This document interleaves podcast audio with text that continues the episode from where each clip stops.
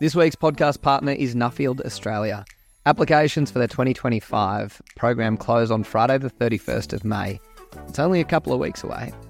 If you're looking to select a research topic that will be of use to you, your business, community and industry, and join a global alumni of more than two thousand people while travelling the world to research that topic, apply for a Nuffield Scholarship. Find out more at nuffield dot com dot a u. The Humans of Agriculture weekly podcast is proudly sponsored by L A W D, the specialists in agribusiness valuations and transactions. To find out more, head to w w w dot l a w d dot com dot a u. This episode of the Humans of Agriculture podcast was recorded on the country of the Gullah people. We pay our respects to their elders past, present and emerging. We'd like to extend those respects to wherever you're listening to our podcast. I'm not a micromanager. I mean, there's, there's things, I, I mean, I probably can't even start the tractor anymore, you know. I'm, a, I'm a sheep person, but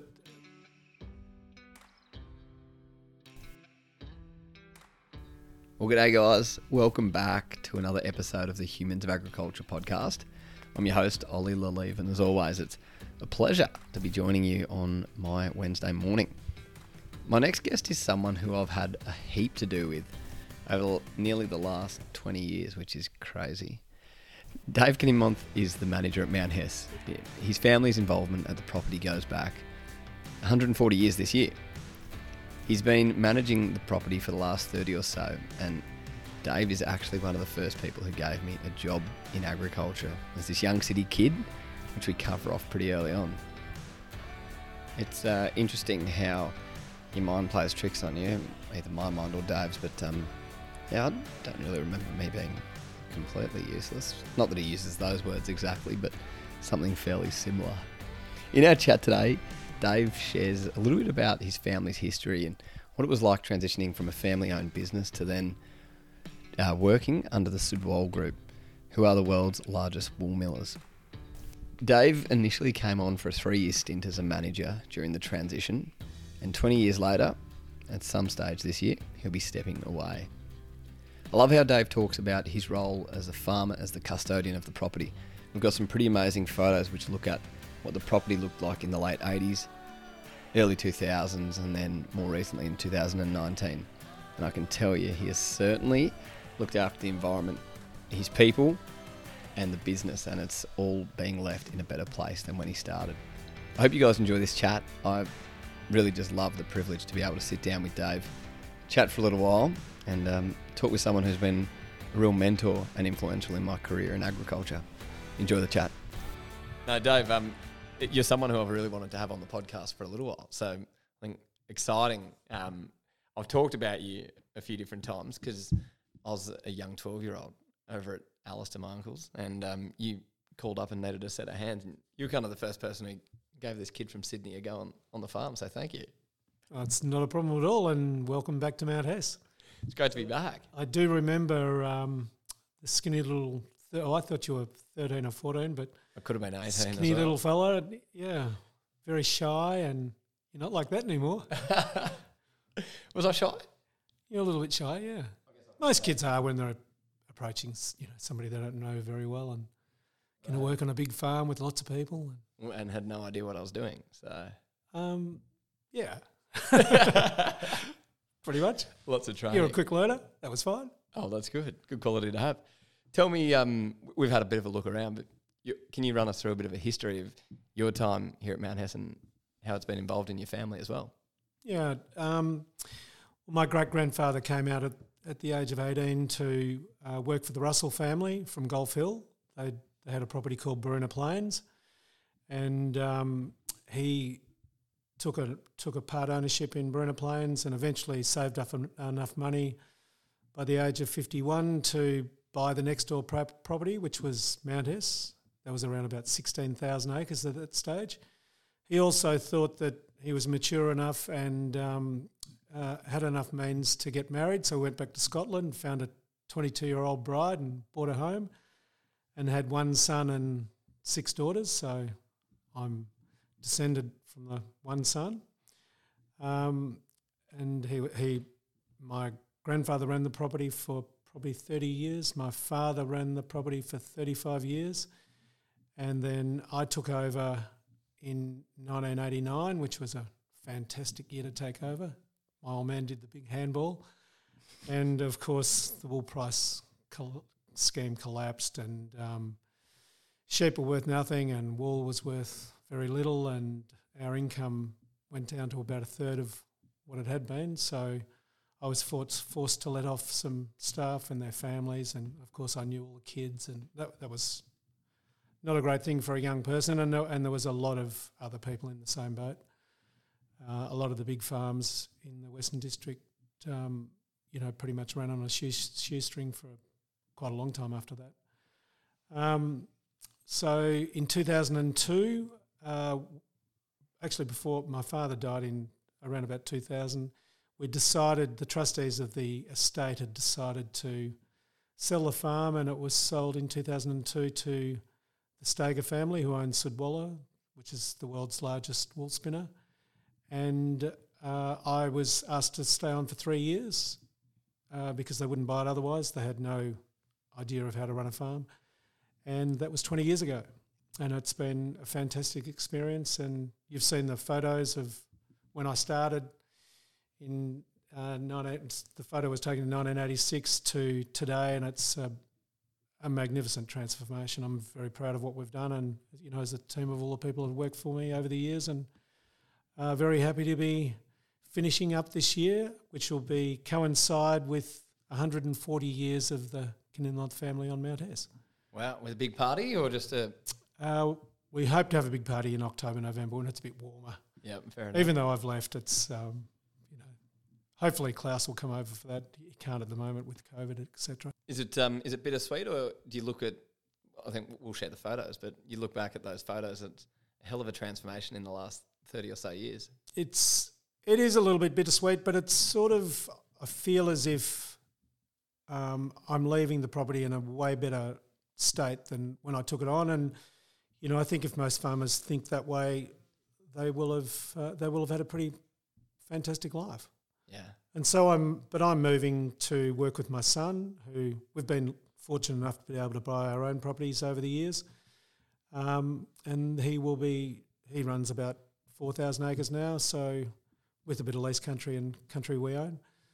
We hope to build that up to sort of eight or nine thousand in the next few years, with both of us working hard at it. So, but my passion's been Mount Hess, and most of my friends know that, and um, you know, that's coming to an end. So I want to ask you on that. When you guys transitioned the business out of your family and, and you started managing for someone else, have you always treated it like it was your own property?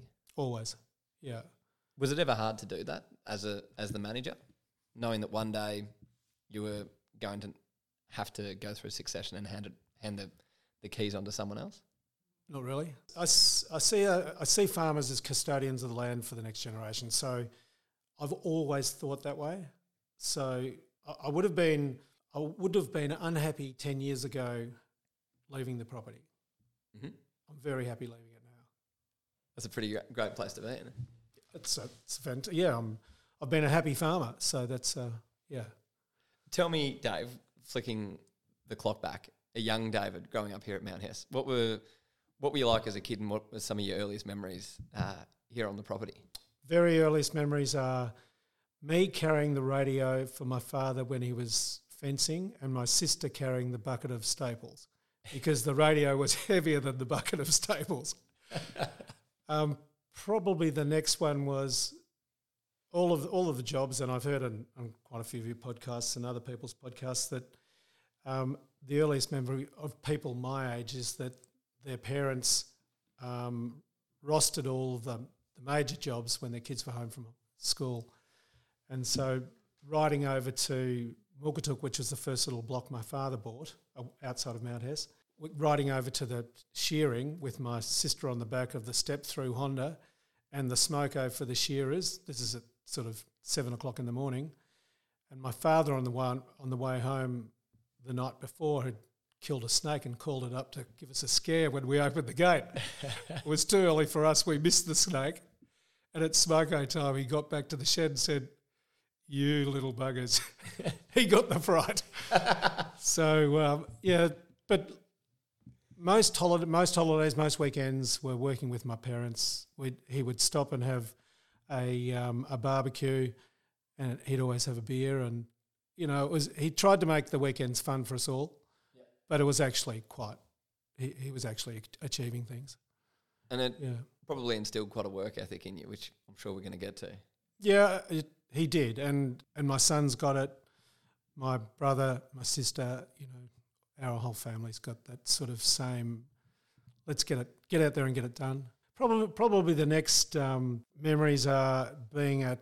I decided very early on I was going to be a farmer, so it, I went to Geelong Grammar, I went to Timber Top, and I we had to write letters home, and I, I think I wrote more letters to other farmers trying to get a job when I left school. So uh, yeah, so and they re- they replied. Some said they could, some said they couldn't, and I ended up working for Keith Urquhart at, at Boonerah, at Hexham, who was, for his time, a really outstanding farmer. He ha- he was one of the only farmers I knew at that stage who used a consultant to help with um, planning and and operational aspects of the farm, and also a bit of a fun time up in Queensland with the Winter Irving family at Yakamunda Station, which was four hundred square miles and ten thousand breeders and a lot of fun. Was there was there a purpose behind going up there? Was to get to get away, to get away and grow up a bit and see see what sort of person I was. Yeah. What did yeah. you What did you learn? I probably learnt that um, I had made the right decision to go into farming. That um, it probably wouldn't matter what I did, I would enjoy it. Like I really enjoyed the cattle work up there. Um, I really wor- enjoyed working for Keith, who had a Hereford stud, um, you know, grooming all the bulls, leading them. Um, he had fantastic horses, learnt to ride really well with the, with Helen, his daughter. We had to, st- at the sale, we had to, I had to stand on top of the horse and crack a whip either side of it, you know, in a little ring, you know, jump on, uh, jump over its back and crawl, all, crawl between its legs and all that sort of stuff. There was... That was really fantastic. Broke a horse in in one day for Glen Ormiston, um, wow. you know, with Keith. It was a really great learning experience. The horses didn't follow you south? I bought a horse and a motorbike. I never rode the horse. I've, I've never stopped riding motorbikes. yeah. Tell me, one thing I've always wondered with you, Dave, um, and I know you've got a few different passions outside the farm gate. You said you made the decision that you were going to go farming. What would you? What do you think you'd be doing if you weren't farming? Um, I was quite interested in business, so probably I had a few mates that went into stockbroking, and uh, and I nearly sort of we had a few issues when I was about thirty, sort of with my parents and succession and all that sort of stuff. So I nearly did, um, but couldn't quite get across the line. But probably stockbroking or something like that. I know you're a big believer in further education and the importance of it, but you never had the chance to study at uni. Is that something which you kind of look back and, and wish you'd had, or do you think you managed to make the best of the situation and get on with it? I think I managed to make the best of the situation. However, I can see that time spent at university or or Marcus Oldham, where you get to develop a friendship group which are outside of your local zone, has been, you know, pretty pretty beneficial to most of my mates that actually went to Marcus Oldham or Glen Ormiston or um, and I missed out on that sort of friendship group. Not that I haven't got sort of acquaintances of fr- and friends from all over Australia, but yep. um, that's been developed over, over time. Because you're you were thrown into the management here fairly young, weren't you? You, you mentioned before you, your old man passed away and you were thrown the keys. Not there were there were difficult decisions along the way, but then. You were left to, to run the farm nearly overnight, weren't you? Well, it wasn't quite like that. My father was the one that was that was handed the reins over. He was twenty-one and um, had eighteen employees. His wow. father died, and at his deathbed said, you know, asked Peter to take over, asked the trustees, you know, to appoint him, and that was, I think, that was a bit too young. Yeah. You know, he didn't have a chance to sort of get out and enjoy himself. And although he, he did go to New Zealand, went to Massey for six months. And however, for myself, I had pretty good apprenticeship to a pretty good operator, and I was ready, you know, when I took over, no doubt about it. I put forward a plan, which actually, getting back to when I was thirty, I put forward a plan to my father and to the trustees of the estate about how we c- should move to a, a later lambing and get out of autumn lambing into a sort of late winter lambing, change to a split calving for, you know, late winter for the cattle, and introduce a few different species of, of pastures and a bit of cropping. And anyway, my father took umbrage at that, and um, and what happened when I was thirty, decided that he wouldn't have me go into business with him. So that was a fantastic thing, because it made me go out and lease country and have a crack myself. So that's allowed me to, you know, build up a share portfolio and buy land and lease land, and really learn how the how the business really works. That um, so that was the beginning of you running businesses on the side of kind of the day job, wasn't it? Which has been a big part of your yeah. career. So I was pretty much running Mount Hess is nearly nine thousand acres, running Mount Hess during the day, and then uh, on weekends um, running the other properties. I, rem- I remember Aunt Bailey. We were in a bus doing a tour of Mount Hess, and we'd go past one of my properties, and the the the guy was spraying. We, the contractor was spraying, and he said, "Now, David, what's he spraying?" And I said, "I've got no idea." The agronomist sends an email to Brad Thompson at, at Landmark. He then sends an email to, uh, she also sends one to the contractor. The chemical gets dropped off, they spray the paddocks. I don't know what it should be sprayed with. I don't know when it should be sprayed. They just go and do it. And, you know, and, I, and I've taken that at- attitude to things I'm not really on top of uh, for most of my life. Was that something that just came to you naturally, or was it like a very conscious decision that there are things that you needed to spend your energy worrying about and making decisions around, or and things that didn't it, matter? It first started with Keith Urquhart. Keith, when he started Boonerah, had two paddocks when the creek was up and one paddock when it was down. So he had a tough gig and built it up to be a magnificent farm, but he did it with the help of others. And I think if you ask any successful person, they've never done it on their own. It's with with the with knowledge from people who are better at doing things than themselves, you know. So I, yeah, I took that on pretty early. I did a course in nineteen ninety-two, I think it was nineteen ninety-two, ninety-three, uh, grazing for profit with um, R C S, and it's amazing li- listening to some podcasts. There's a lot of pretty good operators who have done the same course, yep. And what it did for me, having not been to Marcus Oldham, was gave us a pretty pretty pricey overall view of efficiently managing an operation, taking into account the environment, the people you work with, and the business that runs on it. And and if we let any of those down, you know, we're going to fall over. And, and and I took it on board pretty seriously. And in nineteen ninety-four, we put every um, every movement of stock, every time we bought uh, chemicals, drenches, everything went onto a computer with Paddock Action Manager, and I still use it. And that has allowed us today to, if we sign up to a quality assurance scheme, it, it takes us about two hours to do the accreditation, and the assessors will tell us that it sometimes takes days and revisits to get other people on board. And, and a prime example of that was selling through, we sold contracts through New Zealand Merino. To be with New Zealand Merino, you have to be on mules, and and they have a very similar acc- accreditation scheme to R W S.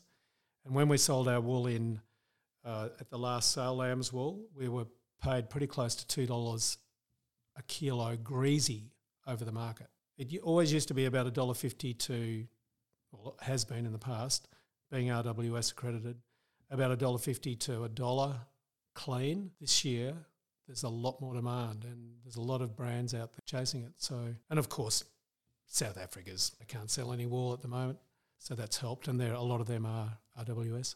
Well, there's kind of three avenues I want to touch on off the back of that. So the first thing you started to allude to was around the importance of your teamwork. There's this business side, which really is a fundamental pillar of what you guys do, and then the other part is kind of some of the different systems and processes and how technologies aided you guys. So I think, well, starting off, I, I want to ask around the importance of team and, and building a team around you, both on farm and outside the farm gate. Was this was it trial and error? How did you identify the, the people you wanted to work with? It was a little bit of trial and error, yeah. We tried to target people who were good at what, at what they were doing. That was pretty simple. And then with the consultants, it was the ones that were sort of leading edge, thinking outside the box. For instance, a, a really a classic was raised beds. Mm-hmm. You know, the, the Bruce Wilson next door was one of the instigators, David Langley, um, the Peels. There's a few people in our local area that um, were very innovative, and and I've always let them do the first year or two, and then if it seems pretty a pretty good option to us, we go ahead. Yeah, so that's that's sort of how we've done it. Same with livestock. For instance, when when Merino Select came in, we had we had our, we were breeding our own rams, and I and I always thought that somebody else could do it better than me. And with Merino Select, we were able to find the the breeders who were using a lot of data to make decisions, and we did a big trial on the place and and decided to go with Centre Plus. It came out sort of on top, and we've been there ever since, and it's been a really fantastic um, so now we've got a great relationship. This year we actually helped change their direction of breeding because we buy straight after the owners of Centre Plus select their rams. Yep. Um, so yeah, those sort of those sort of associations and things are really, really important. And in terms of the team itself, it's something. So, which so our team, as a as a manager, I just see myself as helping the people that work for me achieve the goals we set at the start of the year. So, um, I'm not a micromanager. I mean, there's, there's things. I, I mean, I probably can't even start the tractor anymore. You know, I'm, I'm a sheep person, but but realistically, I'm, I'm remember talking to Marcus Campbell, who was with us for thirteen or fourteen years. He's gone out on his own now, um, but he he had a, a screen in the tractor, and I, I knew there was a G P S screen, but this other screen I wasn't. I said, "What's that?" And he said, "It's a." It's actually a television. And he was a bit embarrassed about it because, uh, anyway, so uh, the um, the use of technology has been pretty important too.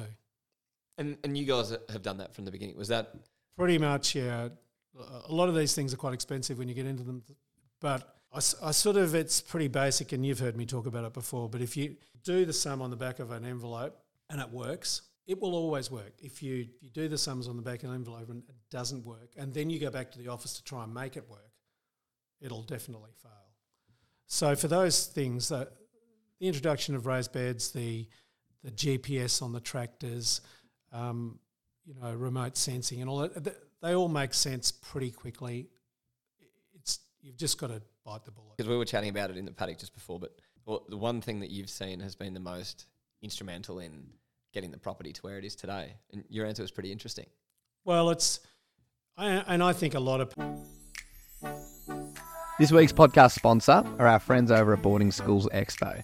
Amanda and her team for more than twenty years have been bringing boarding schools closer to the places that people call home. Over fifteen thousand children have met their future boarding school at one of their events. At the end of June, they're hosting an event in Wagga, so if you're keen, or know someone who might, head to their website, boarding expo dot com dot a u, to find out more. People my age would probably say the same, but for me it was the introduction of of a you know a, a computer you could use at home. The second one was the internet, and the third one is you know handheld um, devices, which are just unbelievable. I mean, we, we use. We use our phones for a lot of stuff, all of the recordings on our phone. We use WhatsApp to to record. Um, any everybody else on the farm are my eyes and ears. Mm-hmm. So when I'm making decisions, I rely on them. And for little things and even bigger things, we have a WhatsApp where people can post anything. We have a direct link WhatsApp to the agronomist. So the young guys, we've got two ex two young guys who just finished their apprenticeship eighteen months ago, plumbing apprenticeship. You know, they could be on eighty-five, ninety grand with a, you know, working six, seven hours a day. They're on the farm and loving it and want to make careers of it.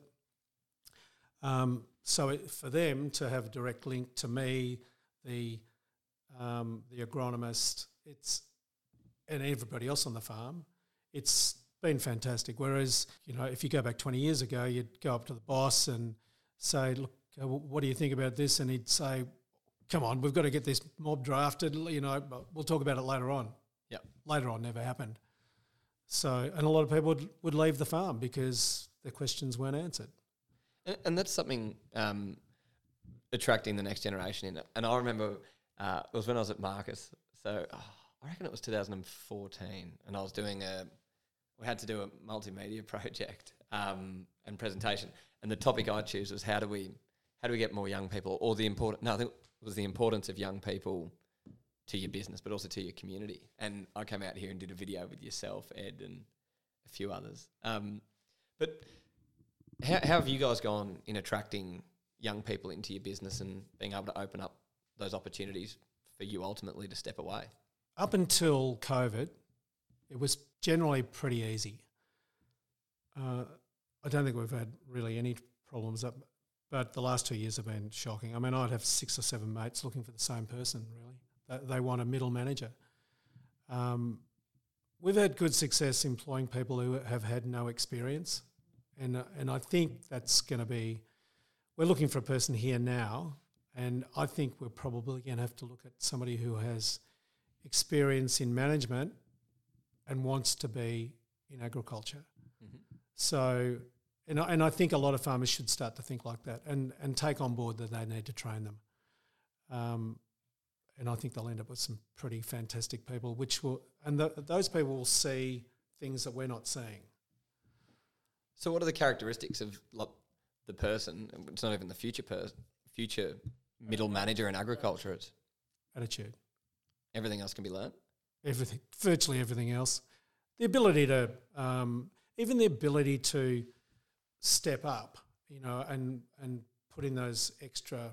That extra little bit can be taught. If you're working for somebody who does that in themselves, it doesn't take long before you're running to open a gate. And yeah, well, if you don't run to open the gate, you're probably not going to be working there. So I was about to know. ask what's the best piece of advice you, yeah. you've been given, and I reckon that running to open a gate's right up there with uh, things. If that you're I've going for told. a job interview and the and the farmer takes you for a, a run around the farm, run and open the gate.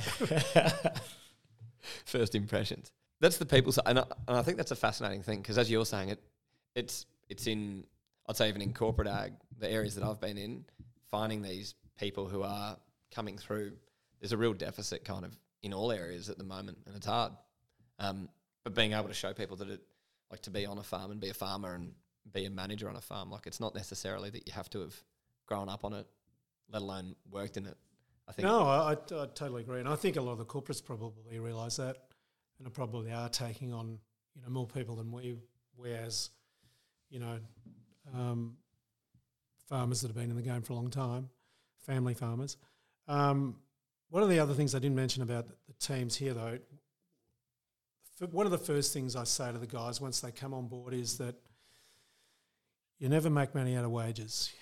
It's only what you do with them. And so I do encourage people to save and invest and and. You know, if they possibly can, lease some country nearby. I'm very positive about getting them to see what it's like actually making decisions for their own, on their own land. So then they realise that the decisions we make here are not, they're not sort of made up in the middle of the night, well, let's go and do this. It's actually, we think about them, we plan them, and then we implement them. And then we monitor them to make sure they have actually been fantastic. It's been fantastic to see young guys that started with me go out and buy their own farm. Yeah, it's pretty exciting. Yeah. It's something that, like, you've been able to do, and we'll get talking more on the business side in a second, but for for me, I guess my aspirations have, for a long while have been in stepping in and creating my own business. So how did you manage that yourself in terms of the, yeah, w- was the holy grail to run your own business, or w- was that your side hustle and you were happy to keep it as your side hustle? And this was your main thing? The businesses off to the side were to, number one, to educate the kids at a school of my choice, mm-hmm. which I did. Um, number two was to create a um, a safety net for Melinda and I, you know, in later life. Um, which has happened. And probably number three, so we started to ramp it up a bit when Tom decided that he was going to come back on the land. So I reckon I've probably got – Tom's really worried about me coming home, you know, having managed to, you know, both the family farms and and Mount Hess. He's worried that I – I said, Tom, forty-four years of making making all the decisions, getting all the phone calls, you know, why does this happen? Can we fix this? Blah, blah, blah. I'm sick of it. I, I want to be, you know, the chairman. I don't want to be the decision maker. So I'm really, really looking forward to seeing the decisions Tom makes and, you know, how our family can grow our, our own businesses. Um, get, getting back to that about how kids can start off, I, I took the team to see Gordon Dickinson at um, Barima and, and Noreen. And Gordon, he was an interesting one. We're at Marcus Oldham and I said to Gordon, "What are you going to go up to?" And he, "What are you going to do?" And he said, um, "I'm going to go. I'm going to give stockbroking a bit of a crack." And and he did. And he eventually came back and bought these two beautiful properties, and he runs them extremely well. And I took the team up to see how a person runs. I think that's sixty or seventy thousand D S Cs, but it's a very simple, keep it simple operation. And it was great for Ed to see. But then the next person was Tim Leaming, and Tim Leaming started off with a, with very few assets and has built quite a, an amazing business. He's a very good farmer, but to give the two twenty-three-year-olds an idea that here's a person who worked like buggery, um, geared himself up and actually has achieved a bloody decent farm. Yeah, that lots of people like to visit.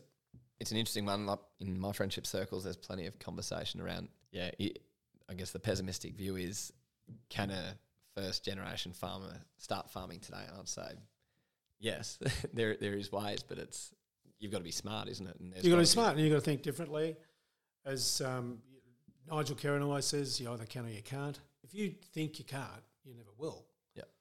If you think you can, you know, it's it just and time's with you, you know. Don't you don't need it straight away. No, it's amazing. You don't need to have the big flash cars and, you know, go on holidays overseas every year. You just got to do without that for a while. Yeah, a little bit of sacrifice. A little bit of sacrifice to get, the, you know, the people who have done it go on holidays overseas, don't they? They just have to wait until they're my age. Well, and I think it, the balance is um, is in that, that patience, but actually realising that I can say this because uh, mm. I'm nearly thirty. I'm out of my twenties in a minute, Dave. Mm. Um, that, yeah, like it, all of a sudden at, at thirty you're still, or what I, twelve years into your career after school and you're still very young and learning a lot. Oh, so. You're very young and it's and you've probably only really realised what you're capable of and, you know, what your passions are and, and whatever your passion is, you should chase it. It's as simple as that. The, the, the other one about the young people starting off, there's two sides of the business. One's the land and one's the business. Mm-hmm. You've got to be good at both. So you've got to choose your times you're going to buy and, and run the business well. Because all you've got to do is hang on to the land. Mm. Just hang on to it. Time will take care of everything else. Yeah. I, I want to talk, while we're talking about the business and the learning, so you mentioned um, the Steger family bought Mount Hess in two thousand two and you stepped you're already managing the place, but then you began managing for someone else. And there's been a really interesting philosophy that Klaus and, and an outlook that Klaus brought to, to the table for you, and that was around how you balance income over multiple years. H- how did his business approach kind of shift your thinking in terms of chasing the peaks and troughs of income and expenses and good seasons and bad? Well, probably the second um, directors' meeting discussing the end of the financial year, you know, how have we gone, and then the forecast for the following year. He, um, Mark Jordan Hill was my cropping uh, manager, and unfortunately, Mark's Mark's no longer with us. But um, Mark was was explaining to Klaus that the season hadn't gone quite well, and prices were down, and you know they they'd had a breakdown, and And so um, Klaus said to him immediately, he said, "So this isn't your fault, is it? Is it my fault?" And then, and we all sat back and we thought he was getting a little bit aggressive. But what it, what he wasn't, what he was doing was making a point that you shouldn't blame all the things that you think you have no control over.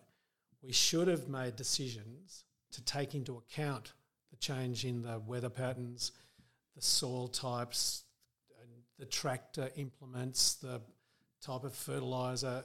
You know, that's really analyse it and really stop making these excuses. And I think that was a really, really great learning experience for me. And I think, you know, most experienced managers know that. Yep. Uh, it's just nice to be reminded occasionally. Have the uh, the blinkers taken off. Yeah. That, honestly, most things you are in control of. And um, as you look at, like, the, the last few years for you, the photos show the development that have been on. But how was it the passion for sheep that really drove you down this path of increasing numbers, changing the way you were using land across the business? Or what was really pushing and, and driving what I'd say this development, sounds like a bad word, but the development of the the farm uh, that you guys have undertaken over the last decade or so? Well, I'd probably take it all the way back to when I first started, and we were pretty much the, uh, a typical Western District station with square, large square paddocks.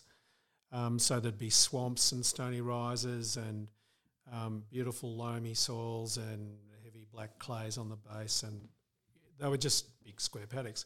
And it's a little bit of that going back. I made some really early decisions on, on that custodian of the land. You know, I knew I wasn't going to be here that long managing it, but I wanted to make sure that I could do as much as I possibly did. So the first thing I did was I got Bill Sharp from uh, Branksholme to, to draw up a plan of the farm, and, and we had...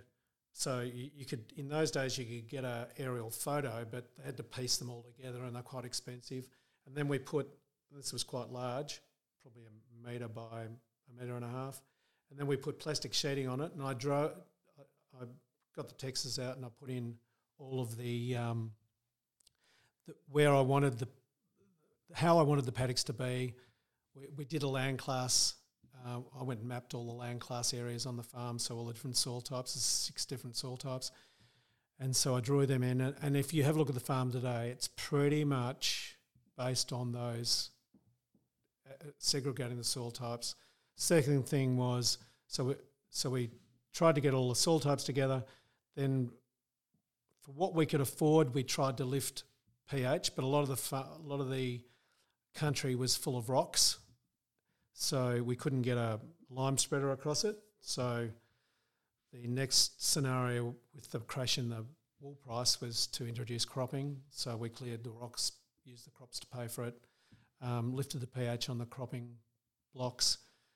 And then in about two thousand fourteen, so this was all happening, we, we still had l- quite large paddocks. In two thousand fourteen, we decided to bite the bullet and just make it into a large merino property. Mm-hmm.